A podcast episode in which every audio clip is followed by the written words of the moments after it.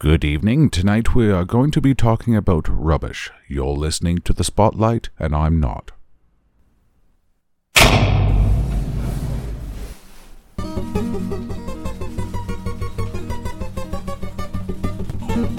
Ladies, gentlemen, please take your seats. The Spotlight is about to begin.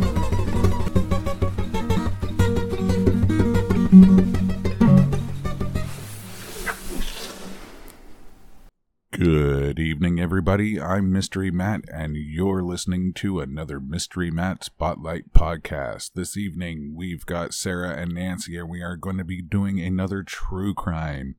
And if this sort of thing isn't your bag, baby, you know, try coming back next week. We should have something new for you. Anyways, I'm going to throw it over to Sarah to introduce uh, the topic and the situation we're dealing with tonight, and I'll even let Nancy say hi. Hi. So tonight we're talking about the case of the Golden State Killer. So this case ha- um, has spanned close to 40 years until it was solved in 2018 using DNA in a game-changing way. Over the course of the 40-year investigation, we slowly see DNA technology catch up to this offender. It's not just DNA technology we see evolve because of this case, but we see the emergence of 911 emergency lines, DNA data banks, a fight for rape laws, Rape Awareness Week, began and funding for rape crisis centers. We see transparency in how police handle rape cases and victims, and sadly, great things are born out of tragedy. So, Joseph James DeAngelo, its name, will go down as one of the worst serial offenders to be caught, and he will be connected to genetic genealogy, which, gene- genealogy, which was used to identify him as the Golden State Killer 40 years later. Sorry, I got shadows. Anyways, on April 6th to 7th in 1974, a very strange burglar emerged in Visa- Visalia, California. Sorry, I think it's Visalia. I'm not sure. Anyways, in one night, he hit homes on South Linda Vista Street and South Whitney Street. There would be four more homes struck between the first two and on May 10th, 1974, on West Tulare Avenue. Six more, a cluster of homes, were burglarized on May 24th to May 27th. The media would name him the Visalia, Visalia ransacker as he entered people's homes, ransacked, laid out women's and sometimes the men's undergarments, and take nothing of value. he would often steal worthless trinkets or photographs. He operated steadily from April 6, 1974 to December 10, 1975. Visalia ransacker was pretty harmless, but that would change. On August 31st, 1975, the ransacker broke into the Mon- M- Monono residence on West Royal Oaks Drive, where he stole a 38 Miroku revolver.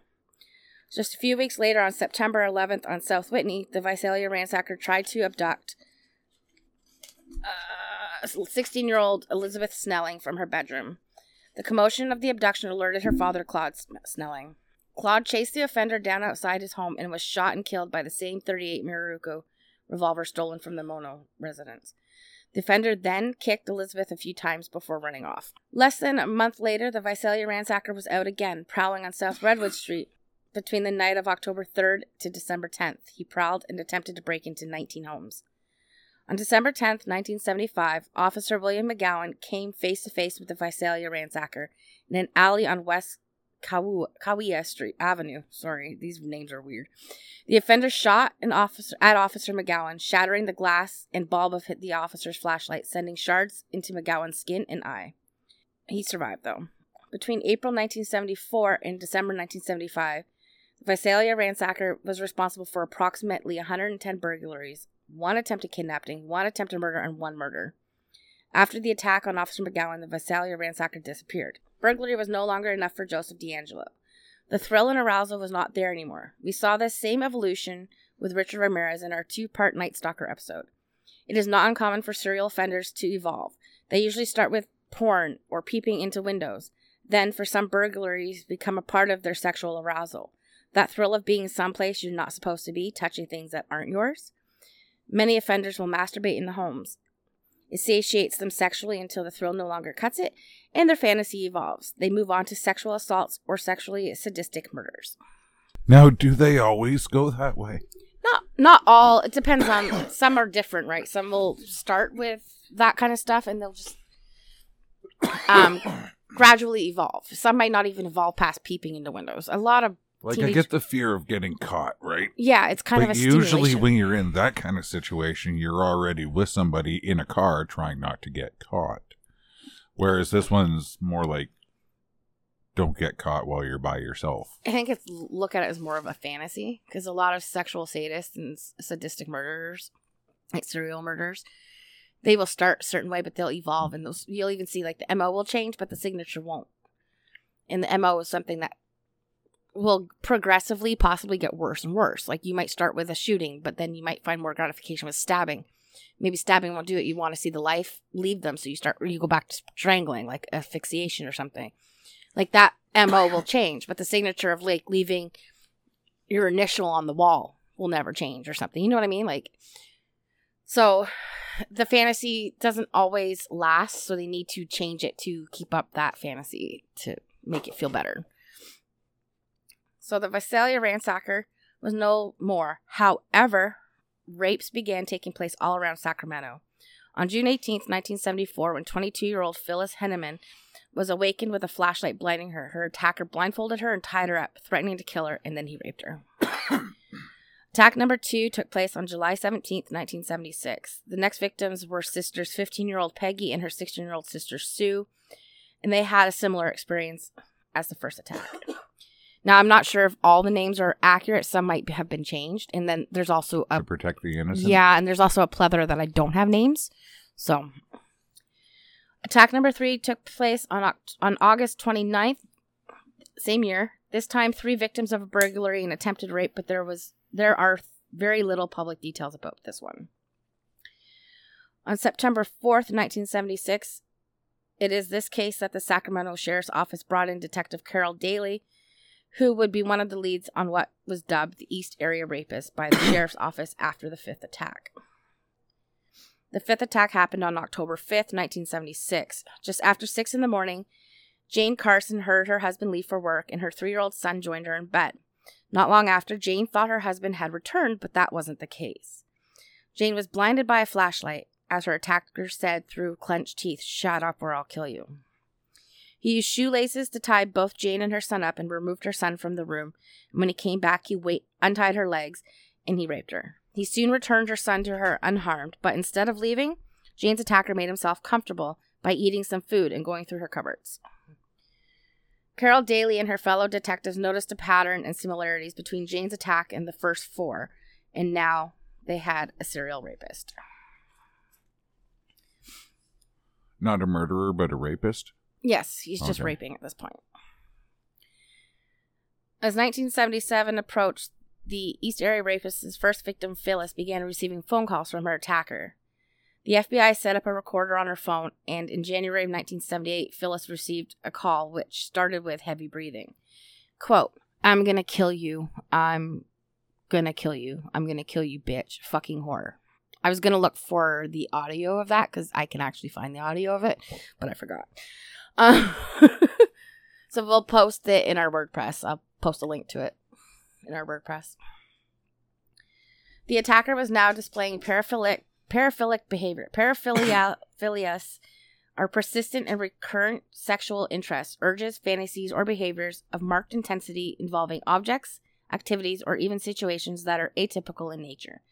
These phone calls elicit terror in his victim, and it's that terror that gets the offender aroused. This is called telephone scatag- scatologia. Scatologia, sorry. Telephone scatologia is when the individual is sexually aroused by making obscene phone calls. Who's had those before? I have. Yep. No, I don't think so. They're not that fun. I was 12.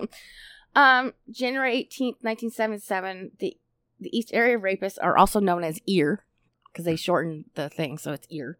So I might just say EAR now because I want to say rape a little less than I'm saying.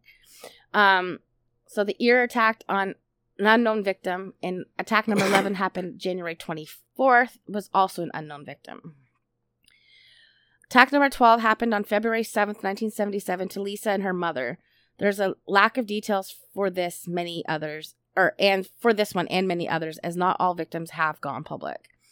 On February 16th, 1977, the Miller family was going about their day when Mrs. Miller noticed a man watching through the window. So she called out to her 18 year old son, Rodney, who took off running after the peeping Tom. The two hopped fences and ran a while until Rodney caught up to the man. They fought and struggled, and then the man shoots Rodney in the stomach. Luckily, Rodney survives. He gave a description of a white male, early to mid 20s, under 6 feet, possibly 5'10, and the police were called, collected footprints evidence in the garden, which matched previous shoe impressions left by the ear. This confirmed to law enforcement's suspicions that the offender was stalking or watching his victims. Yeah. So attacks number 13 and 14 took place on March 8th and March 18th. After the 14th attack, the sheriff's department hosted a community meeting regarding the attacks. During, during the meeting, it gets mentioned that the offender only attacks when the man was no longer in the house or single women. Shortly thereafter, on April 2nd, 1977, the ear attacks his first couple. Mm. Kathleen and George Roger were, Rogers were asleep in their bed when they were awakened by a masked intruder shining his flashlight in their eyes. He forced Catherine to tie up her husband, and then she was tied up. Their attacker left the room and rummaged through their kitchen cabinets and returned with dishes, placing them on George's back, and says, If you move, I will kill her and I will kill you. The attacker takes Catherine out of the room and sexually assaults her. It's like, oh, here, hold my beer. you know, like, I can do this. Well, and he also gets her to tie him up because he's not going to punch out his wife for tying him up, Mhm. right? less likely to fight back. Attack number 16 happens to another couple on April 15th, and then attacks 17 and 16 took place on May 3rd and May 5th, two more couples. The ear changed his modus operandi based on unintentional comment made during the com- community meeting. He likely saw this as a challenge. Attack number 19 took place on May 14th to Linda and her husband. The attack on this young couple was exactly like the previous four attacks on couples. Linda was 22 years old, and she and her husband were new to the area. Earlier that day, when the young couple returned home after going out to dinner, the neighborhood kids tell them they saw a man in their yard. Later that night, they found a light blinding them, and just like the others, Linda is ordered to tie up her husband, and then she was tied up. Dishes were stacked on her husband's back, and their lives were threatened. He took Linda to the living room, hog-tied her, turned on the TV, and draped a towel over it to dim the light. He untied her ankles and assaulted her as he kept a knife at her throat. Linda described her attacker as being 5'9 to 5'10 and about 175 to 180 pounds. Three days later, on May 17th, did you want? Oh, you move forwards. I didn't know. Mhm. Doesn't sound like a very big guy. No, but it kind of gets funnier when when more descriptions of him come in. Yeah, I'll, I'll get there. You'll laugh, and I do.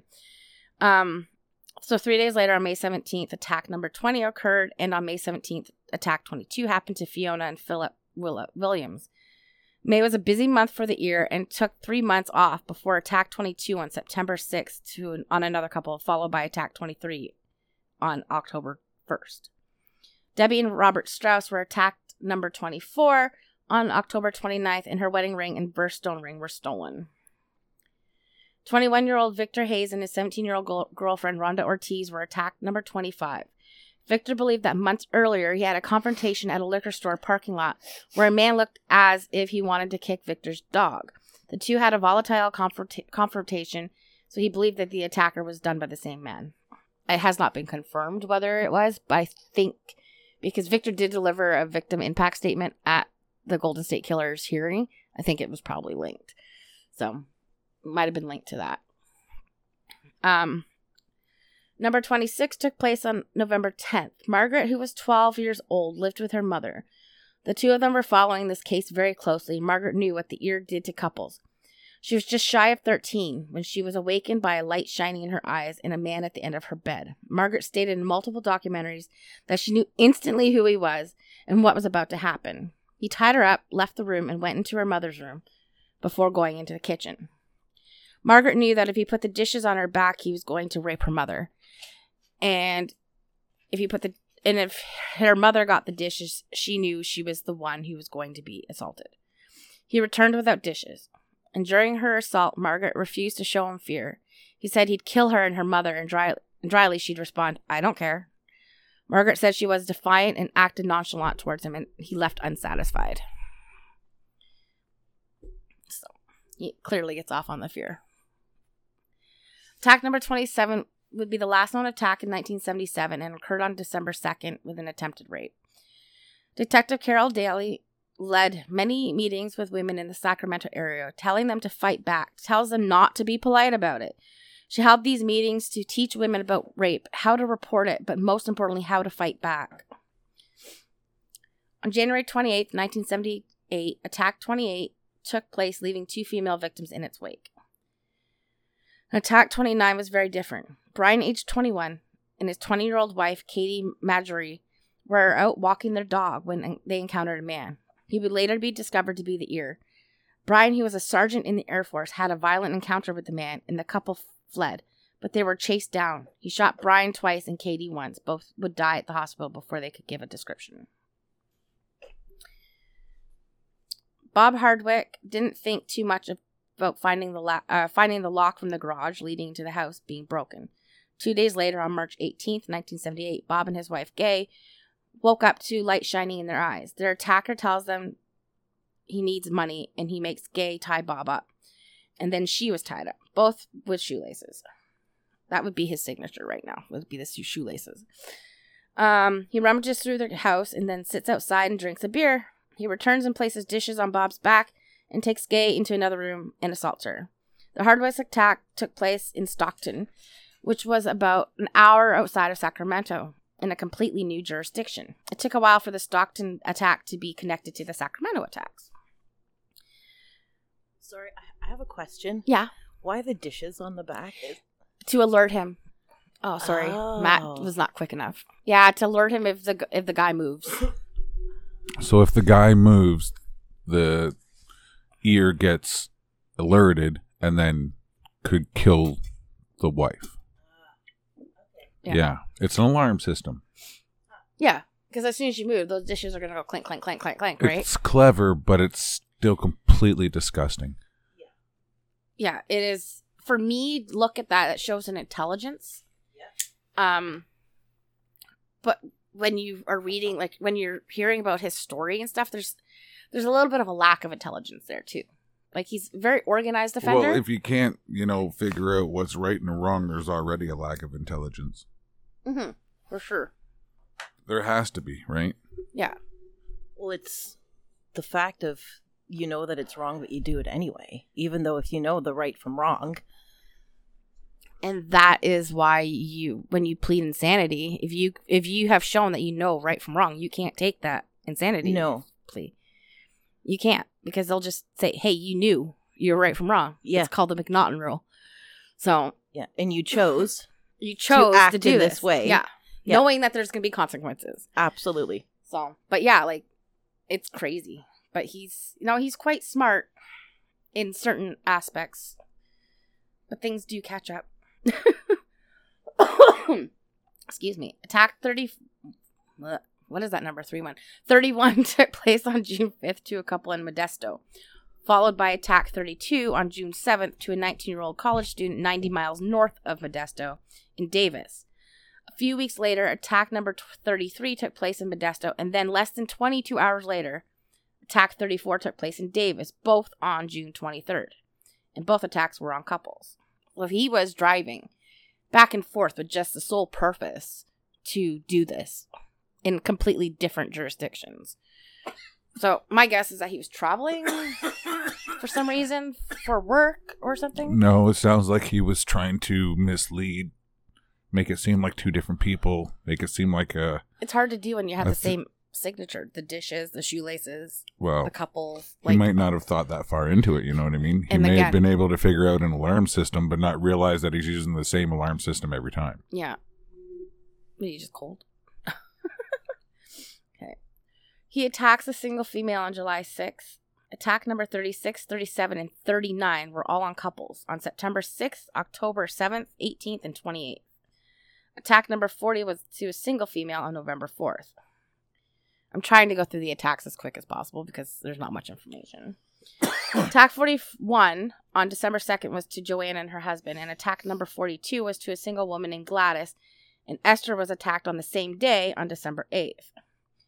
The first attack in 1979 was to a couple on April 5th.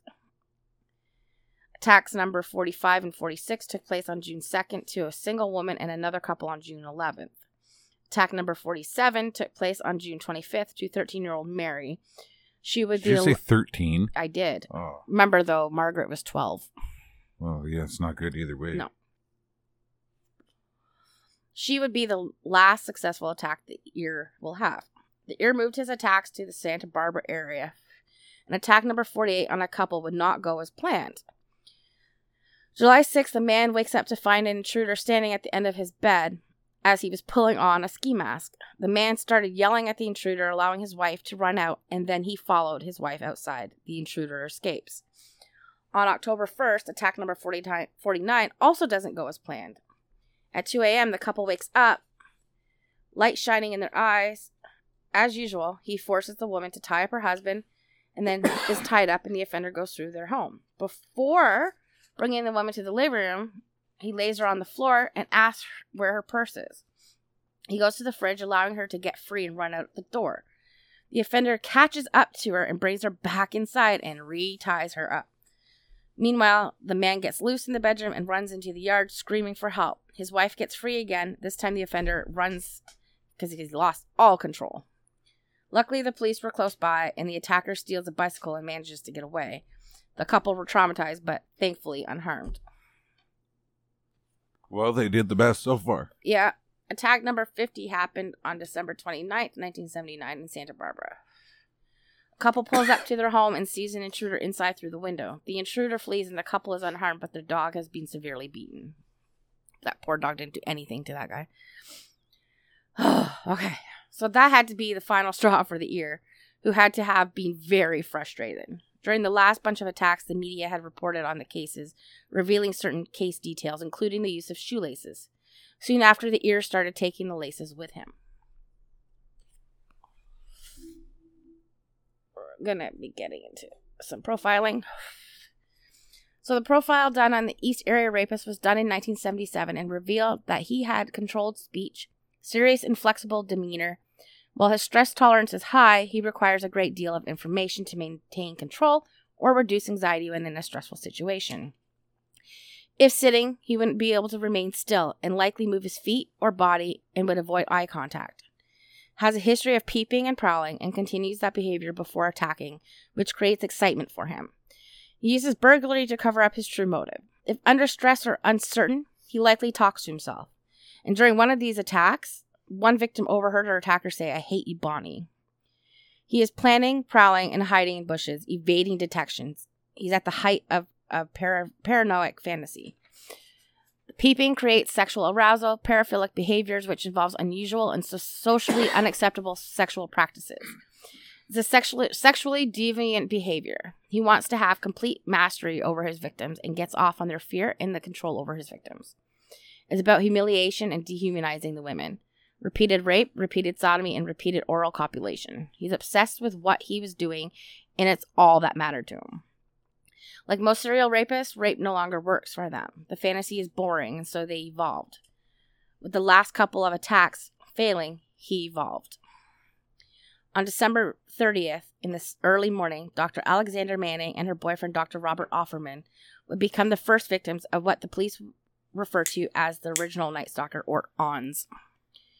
Dr. Manning's Doctors Manning and Offerman decided to stay at his condo that night, and around 2:30 to 3 a.m., an intruder breaks in, binds both doctors, and possibly rapes Dr. Manning and shoots them dead. He then sticks around and eats some of Dr. Offerman's Christmas dinner leftovers. On March 13, 1980, Charlene and Lyman Smith are also murdered in their bed. Lyman, age 43, was a former district attorney and a partner in a developmental firm and was being considered for judgeship. Charlene, age 35, was raped, and then both were bludgeoned to death with a log from their woodpile. Lyman's 12 year old son Gary found their bodies. On August 19, 1980, newlyweds Keith and Patrice Harrington were bound. Patrice was raped, then covered with bedspread and bludgeoned to death. Keith's two older brothers would be instrumental in getting a bill passed in California in 2002 that would make convicted inmates give their DNA for entry into a database. This bill gives permission to use force to obtain DNA. Only 32 states had a felon of. Sorry, I skipped a page. Um, had a felon DNA d- database in 2003. Bruce and Ron Harrington helped support this bill, as, as well as Proposition 69, the DNA Fingerprint, Unsolved Crime, and Innocence Protection Act.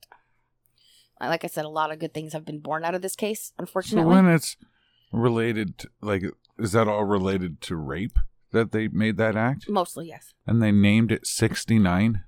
That's not exactly. I don't think it was just rape, but it was also the murders because his brother, their brother, was not raped; he was Still, killed, murdered. Very, like, I hope that's coincidental. I think it's just that's the number that they landed on. But yeah, I knew you would go there. Manuela Witthuhn was a young married woman whose husband had a lot of health issues.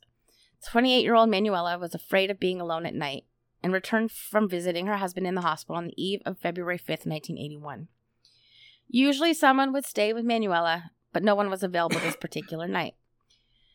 The Ons breaks in, binds, and assaults, then murders Manuela.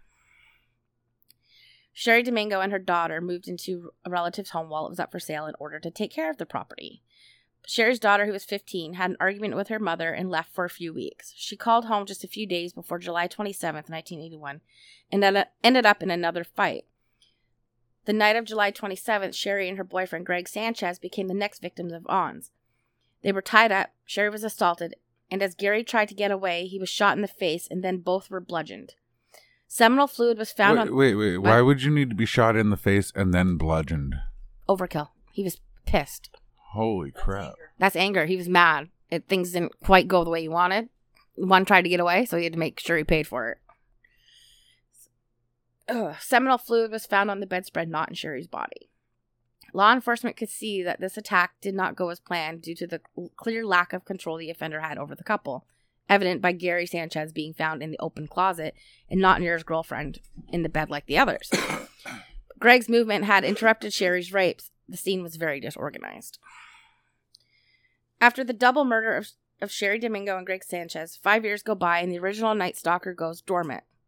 There are many reasons why a serial murder goes dormant. It could be their cooling off period, as murdering a couple could be physically exhausting. It, he could be in jail for another unrelated crime or moved away. In some cases, they've even started a family. In the case of BTK, Dennis Rader, who stopped killing for a while after the birth of each of his two children. He would start up again for brief periods, but family life would get in his way, as would aging. Perhaps that could be the case with original Night Stalker. Uh, in 1982, the East Area rape victim number 24 was working a shift at Denny's in Sacramento when she was called to the phone. When she picked up the receiver, she heard a chilling, familiar voice who said to her, Remember me? I'm going to come over and F you again. You're going to suck my C again. She was terrified all over again. It had been five years since her attack in 1977. How did he know to call her there? She wasn't working at Denny's in 1977. Perhaps he ate in the restaurant and saw her, or worse, maybe she unknowingly served him. On May 5th, 1986, 18 year old Janelle Cruz was looking after the house while her parents were on vacation. The night before, she and her friends who stayed over had heard some noises, but that night Janelle would be alone. She would go out to meet up with friends, and but she got home around 10:45. She would be brutally attacked, raped, and bludgeoned to death, possibly by a wrench. Her murder would be the most brutal of them all, but would also be the last. So why would he stop with Janelle? Some experts surmise that with the emergence of DNA testing was a catalyst to why he stopped. He knew he left a lot of DNA in the wake of the 10 years he'd been active. Law enforcement had no suspects, no fingerprints, only the modus operandi linked the 12 murders.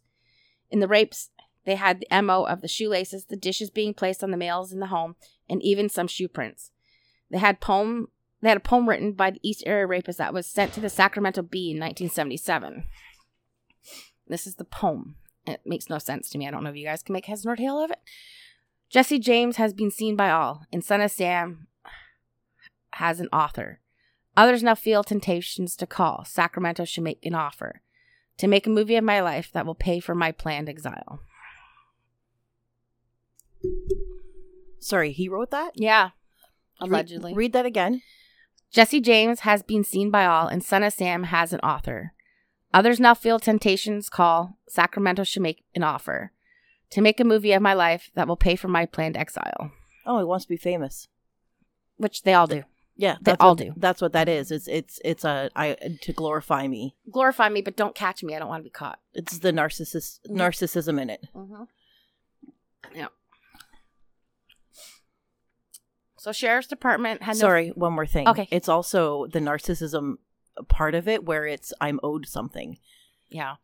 And it's, you know, that part where he says sac- was it Sacramento or something they can offer? Yeah, Sacramento should make me an offer. Yeah. To make a movie of my life. Yeah. Yeah. Yeah. Praise me. Give me fame, fortune, everything I want. Um yes, okay. So the sheriff's department had no fingerprints in the ear case. They had plenty of biologicals which contained DNA.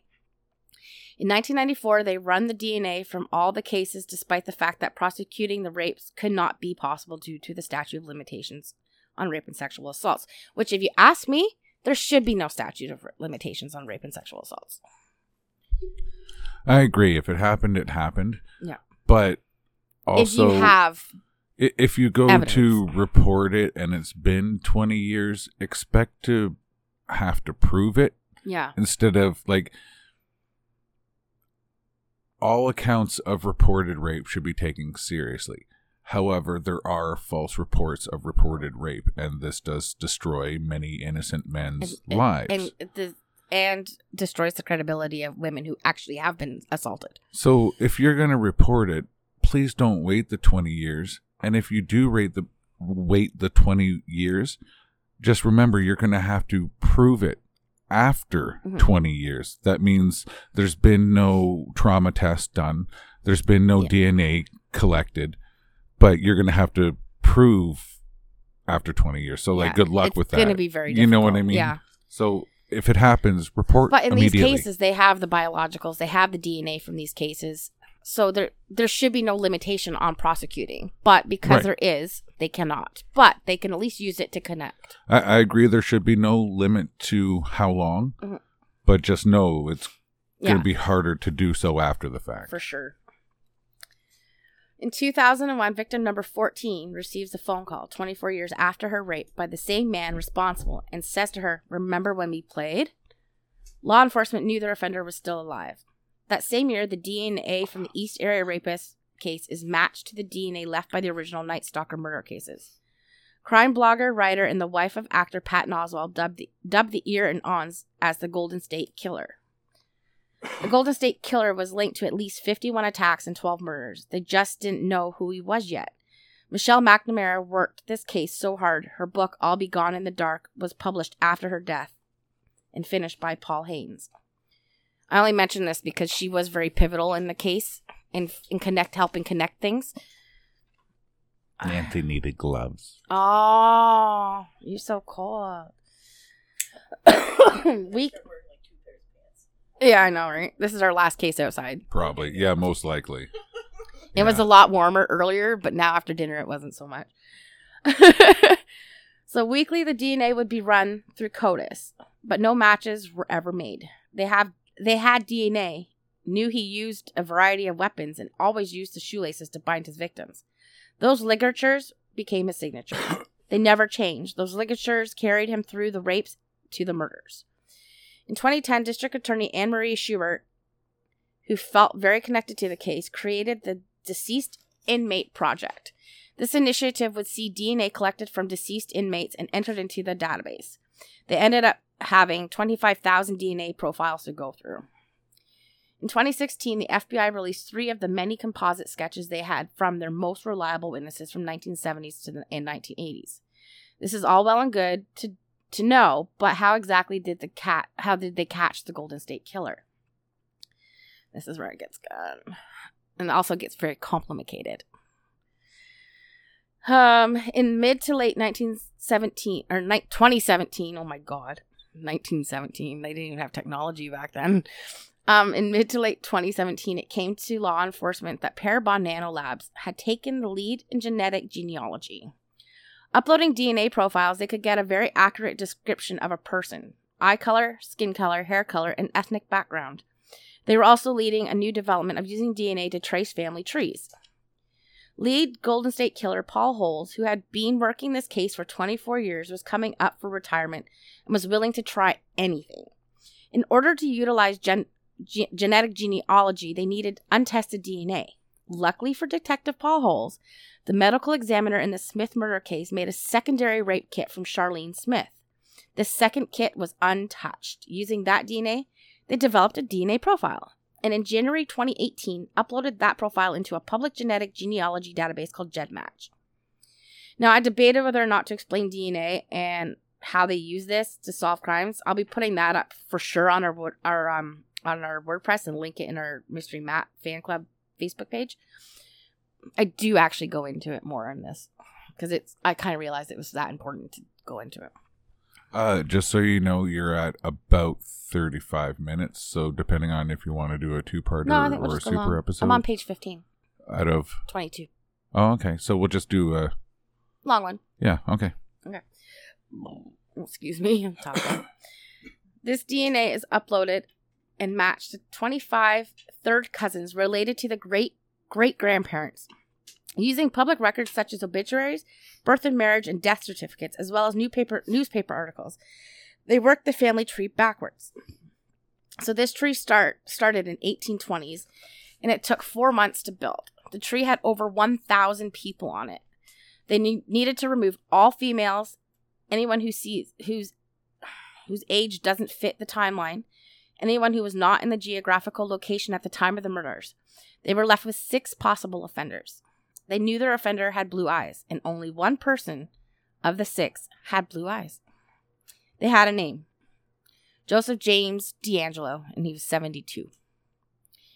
Days before Hole's retirement, he follows DeAngelo's movements, waiting to grab his DNA to compare it to the offender's profile. Hole sees him working on a car and riding his motorcycle. Finally, they follow him to a store, and while DeAngelo was inside, they swab his car door handle and put a rush on it. The DNA had commonalities, but they needed to be sure, and now Holes was retired. On April 23, 2018, detectives obtain a tissue from DeAngelo's trash and immediately send it for testing. This time it's a 100% match. Joseph James DeAngelo is the East Area rapist, the original Night Stalker.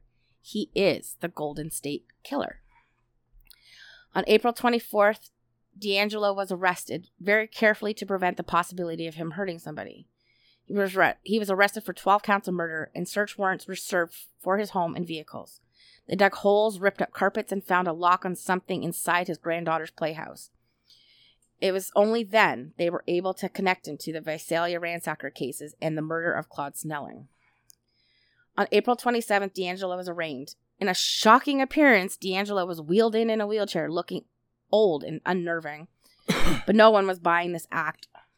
There's video of him inside a cell, exercising and climbing like a monkey to clean. He was fit as a fiddle, not some crippled old man. Well played, though. Nice try. It was a good shot. Nice try, yeah. Yeah.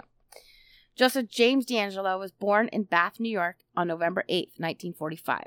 His father was in the Air Force and his family moved a lot. The DeAngelo family moved to Rancho Cordova in 1959, and his parents separated, and he and his siblings were abused, and Joseph took the brunt of it. The DeAngelo kids were neglected and locked in a closet. Joe may have witnessed his father molest his seven year old sister around the age of nine or ten. Allegedly, that's there's nothing to prove that. Um, he began peeping in his teens and allegedly killed a dog with firecrackers. He joins. the- Oh. yeah, I know. I can you. Oh, I've seen that. I've seen pictures of dogs with had their muzzles blown off by firecrackers. It's disgusting. Um, and it's disgustingly sad too at the same time. Um, he joins the Navy during the Vietnam War, but leaves in 1968 and enrolls in Sierra College. In 1970, Joseph gets engaged to Bonnie, but he eventually breaks it off, or she eventually breaks it off, I should say, into DeAngelo spirals. He attempts to kidnap her from her bedroom at gunpoint to get married in Las Vegas. Luckily for Bonnie, her father steps in. As far as I could find, no charges were brought on to DeAngelo. Recognize that name? No. In one of his attacks, he said, I hate you, Bonnie. Oh, okay. yeah, now we know where that came from. Uh, 1972, he goes to California State University in Sacramento and gets a degree in criminal justice, setting up a career in law enforcement. He then interns at Roseville Police Department. In 1973, he moves to Exeter, California, and he is hired by the Exeter Police Department on May 18, 1973. And while working in Exeter, he married Sharon Huddle in 1973, and Sharon would go on to become a divorce attorney. Less than a year after joining the Exeter police, the burglaries in Visalia, which is 15 minutes west of Exeter on April 6, 1974, began.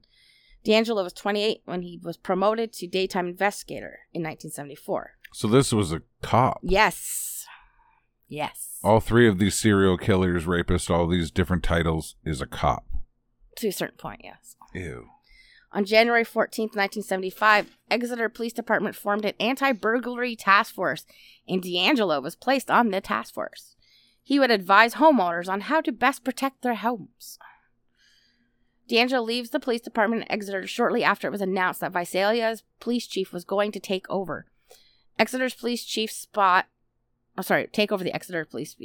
I left a big space there, and I can't read apparently. Um, so with the Exeter's police chief coming in, yeah, or the um Visalia one coming into the Exeter, yeah. So some speculate DeAngelo left because he was afraid of being recognized as Officer William McGowen's shooter in the Visalia ransacker. He moves to Auburn, California, and is hired by the Auburn Police Department in August 1976.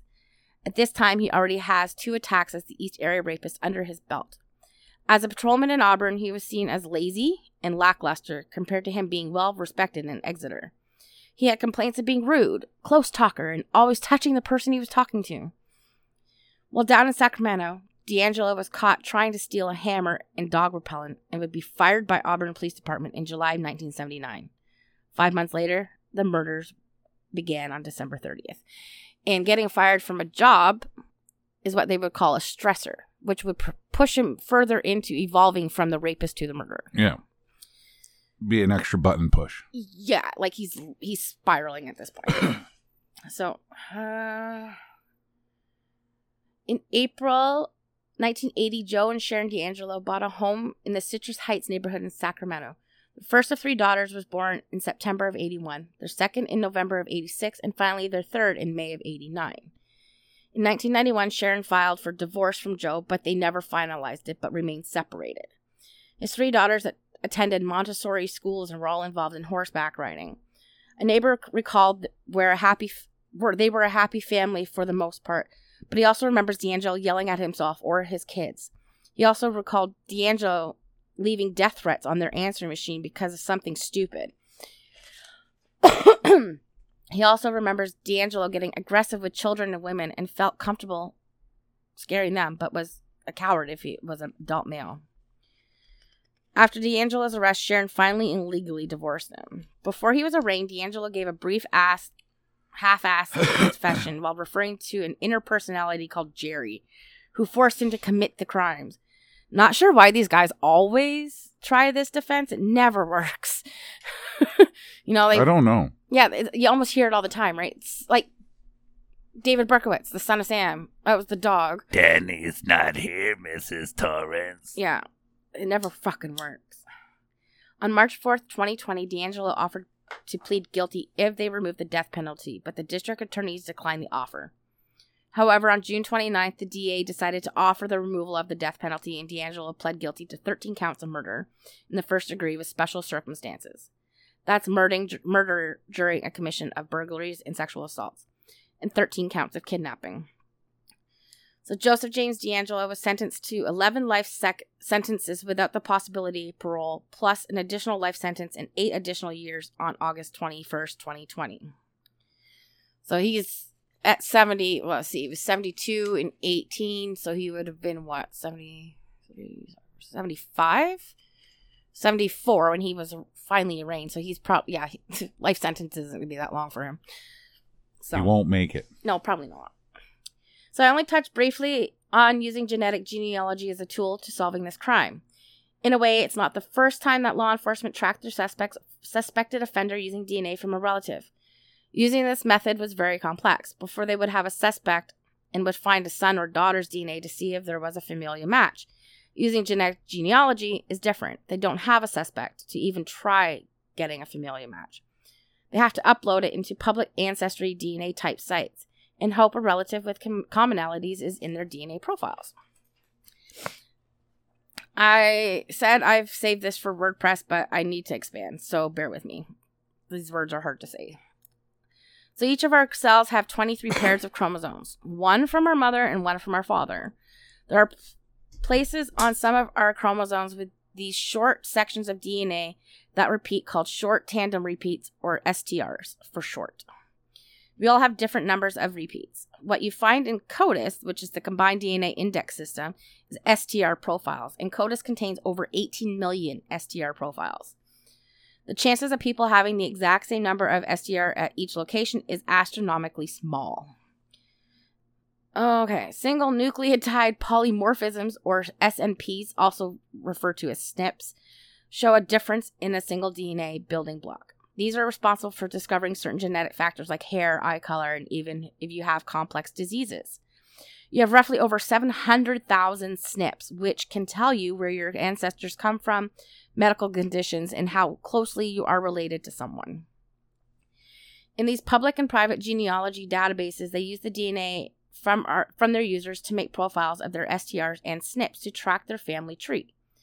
The Golden State Killer was the first case to use these public databases in, in 2018, and they changed the game. In 2019, Christopher Tapp had his murder conviction overturned thanks to genetic genealogy. He had spent almost 20 years in prison for a murder he did not commit, and it was the use of what is now referred to as forensic genealogy that proved his innocence. One of the biggest concerns is privacy. People are concerned their DNA is now free to be used by police, but that has changed. AncestryDNA.com and 23andMe never have and do not allow law enforcement access. Some other companies are following their example. GEDmatch and Family Tree have a, have an opt-in option means when you upload your DNA profile, you now have a chance to either allow law enforcement to access your profile or not to. Problem is, say you choose to opt out, but your third cousin in Surrey, BC chooses to opt in. You're still on that family tree. You have no control over what your family chooses to do. Would you opt in or would you opt out? See, we did the the fingerprints and stuff as kids, Yeah. but I don't know about a full DNA thing. That's kind of mine. Not that I'm up to anything, but like, okay, so if they needed my DNA to find someone who was related to me, then yeah, okay, I would. But you wouldn't opt in. Like, say you put your DNA in, in GEDmatch. Yeah, I would. No, You want to f- develop your family tree. And No. somewhere along the line, the police call you say, hey, do you know so and so from this? Yeah, I do. That's my second cousin. like for something that's recreational, like 23andMe and that kind of thing, and just learning your family genealo- genealogy. Uh, no, I I don't feel it should be. Like if you want to opt in, that's fine. That's but you that's- wouldn't personally opt in. Not unless it was directly needed for a specific reason. Like, why do you need it? Like, wh- wh- why? See, once you opt in, though, they don't have to ask your permission to search it. You've Yeah. already given it. So they'll Yeah. search it anyways. And that's what I mean. Like, I, I'm not a cattle that you can put a tag on. Yeah. But if me putting that tag on helps somebody else, then yes. Yeah. What about you, Nancy? I don't know. I think if you're doing something like that, you're automatically giving permission because everything is out there anyway. Mhm. So Like I said, if your cousin from Italy does it and they connect you through that, and even though you opted out, they're still going to know you're connected, right? yeah, once it's online, it's kind of online. You really can't do much about it. Yeah. Um, I don't think I would do anything like that, like the 23andMe or Ancestry or anything like that. I have no desire to. Yeah, no, I don't have the desire to either. People that I at work that I work with and that I know have done it, and they're like, "Oh, look at this and look at this," and I'm like, hmm, "Yeah, okay." Like it Is it- really. Am I curious to know if my background is exactly what I've been told it is? Yeah. But am I going to spend the money to find out? No, I'll just live in my little illusion bubble. Well, I mean, if you were adopted, I think it would be a That's- different yeah. scenario. But I mean, like, I don't know. I don't. I don't think I. I have no desire to anyway. think- but if I did, it, it would be, and I don't have a desire to because then everything is out there already. Yeah. So like, Well, let's say I did upload my DNA to GenMatch to find my ancestries. I would choose to opt in um, because I feel like it's my duty that if there's a criminal in my back family background, that they should pay restitution. They should yeah, they should pay for it. And if it's my DNA that brings the police to their attention or their, them to the police's attention, by all means, because that person needs to pay. yeah, And clearly, they would, they would use this as more of a last resort, not let's go right do this. Let's go right do this right away. No, they're not going to do it right away. They're using it mostly for cold cases. They're not using it for a case that happened yesterday. You know, yeah. so but I would opt in because, like I said, I I think that person should be held accountable. But But really messed up if it was somebody close to you, yeah, and you're like, oh man, it's like, oh, what did my brother do now? I had no idea. know? So there are some guidelines that law enforcement has to follow to access these public DNA databases. They can only upload DNA from sexual assaults, identifying remains, DNA recovered from the scene of a homicide or child abductions. Some will only help in the case of homicides or sexual assaults. Each site can differ. So they're not just doing it willy nilly, but they're doing it for specific things, which for me, if my DNA can help bring a child who may have been abducted by like I don't know my second cousin, then and like bring that kid home safe, then to me that's worth it. yeah, You know, but to each their own, right? So since the Golden State Killer was captured using genetic genealogy, over 70 more cases have been solved during this tool or using this tool. There are approximately 650,000 sexual assault cold cases that have DNA available for testing and 100,000 murder cases that are cold with DNA waiting to be tested, including JonBenét Ramsey's case, which I think they're starting to look at using this tool for. We hope to have an update on that soon. Um, this is a revolution, revolutionary game changer in technology for law enforcement. It easily could be used to solve murders and sexual assaults quicker. With the introduction, eh, with the introduction of for bleh. let me do that over again. With the introduction of forensic or investigative genetic genealogy, we could see a decrease in crime due to offenders being wary of leaving DNA behind, even the smallest amount. Crime scene technicians always say when you commit a crime, you always leave something behind and always take something with you. And gene- genealogy, like that of criminal profiling, is just a tool in law enforcement's arsenal. There will be times where it might not pay off, where maybe a state or province rules against this technique. Either way, it's an incredible advancement. So, with the Golden State Killer case solved after nearly 40 years, some closure to his victims have finally come to fruition. So many things have happened because of this case. Rape Crisis Hotline's 911 emergency, the deceased inmate DNA program, convicted inmate DNA database, changes to rape laws, and funding for rape crisis centers, and as well as the way that law enforcement should and have always should have been looking at rape cases. So sometimes out of the ashes of tragedy, positive changes rises up like a phoenix.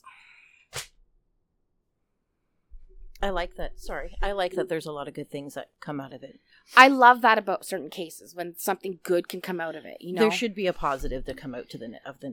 And that's why I didn't want to leave it out. I, I wanted to make sure that people realize that because we have 911 emergency lines, it's because of this case. yeah, They they wanted something so that people had a quicker access to to get help when something happened. And I think that's important. And I think that is something that has benefited everybody in the long run.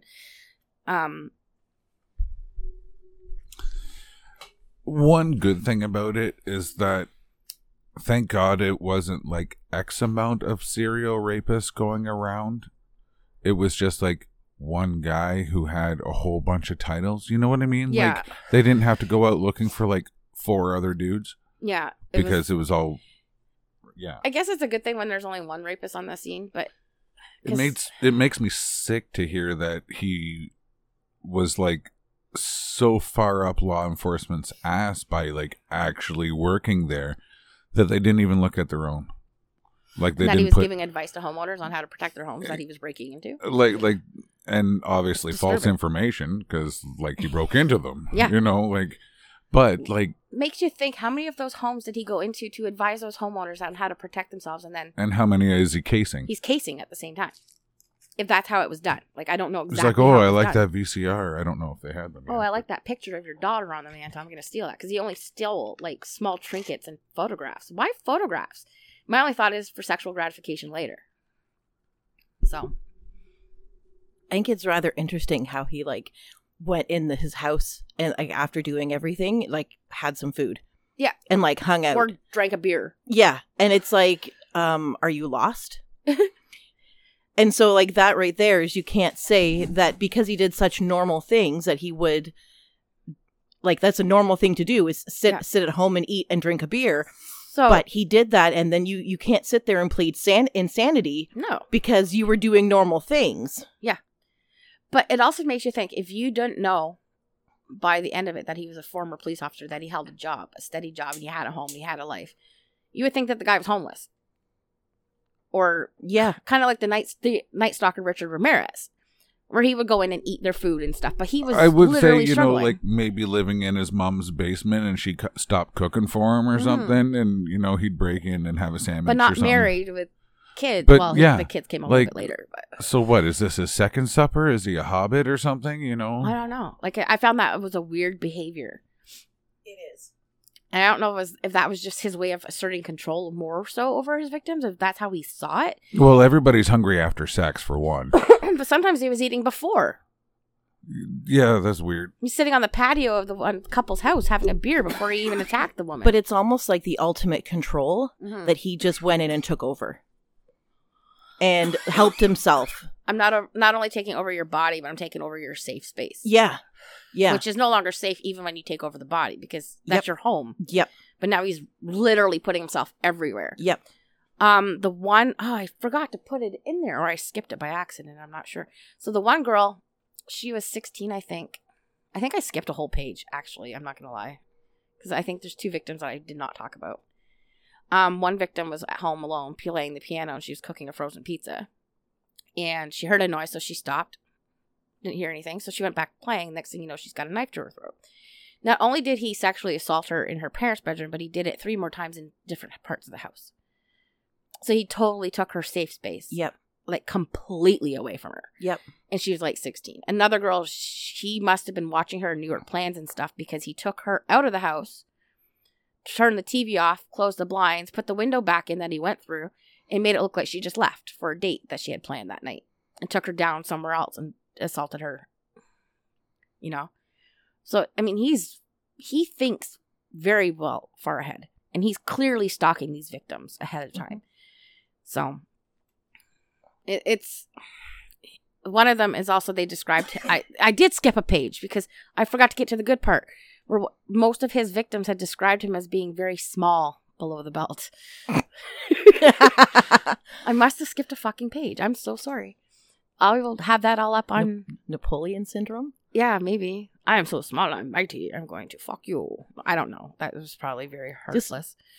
Brings a the funny memes to my head where it's like the guy says to you, "I'm gonna come in, you know, give you the best night of your life," and he shows up and it's like the size of your pinky. Oh, like a micro penis? Yeah, that's all I thought of when you said that. That he was small below the belt? Yeah. So yeah, suck on that, Joseph DeAngelo. But yeah, that was that case. Any more analyzing from you guys? No, I think that covers it. that is really messed up. It is, but also the best part of it though for me is the technology that has been born. Using that genetic genealogy to find this guy. Well, they say invention is the no necessity is the mother of invention. yeah, So when you need the technology, that's when these things get worked and on. I don't see why we can't use this technology to solve the JonBenét Ramsey case. They have DNA that hasn't been tested, so get on that, Colorado. or any of them. Yeah. Yeah. And I don't know why DNA testing costs so much either. But anyway, topic for another podcast. Yeah. You guys have a great evening, and we'll see you next week. Good night.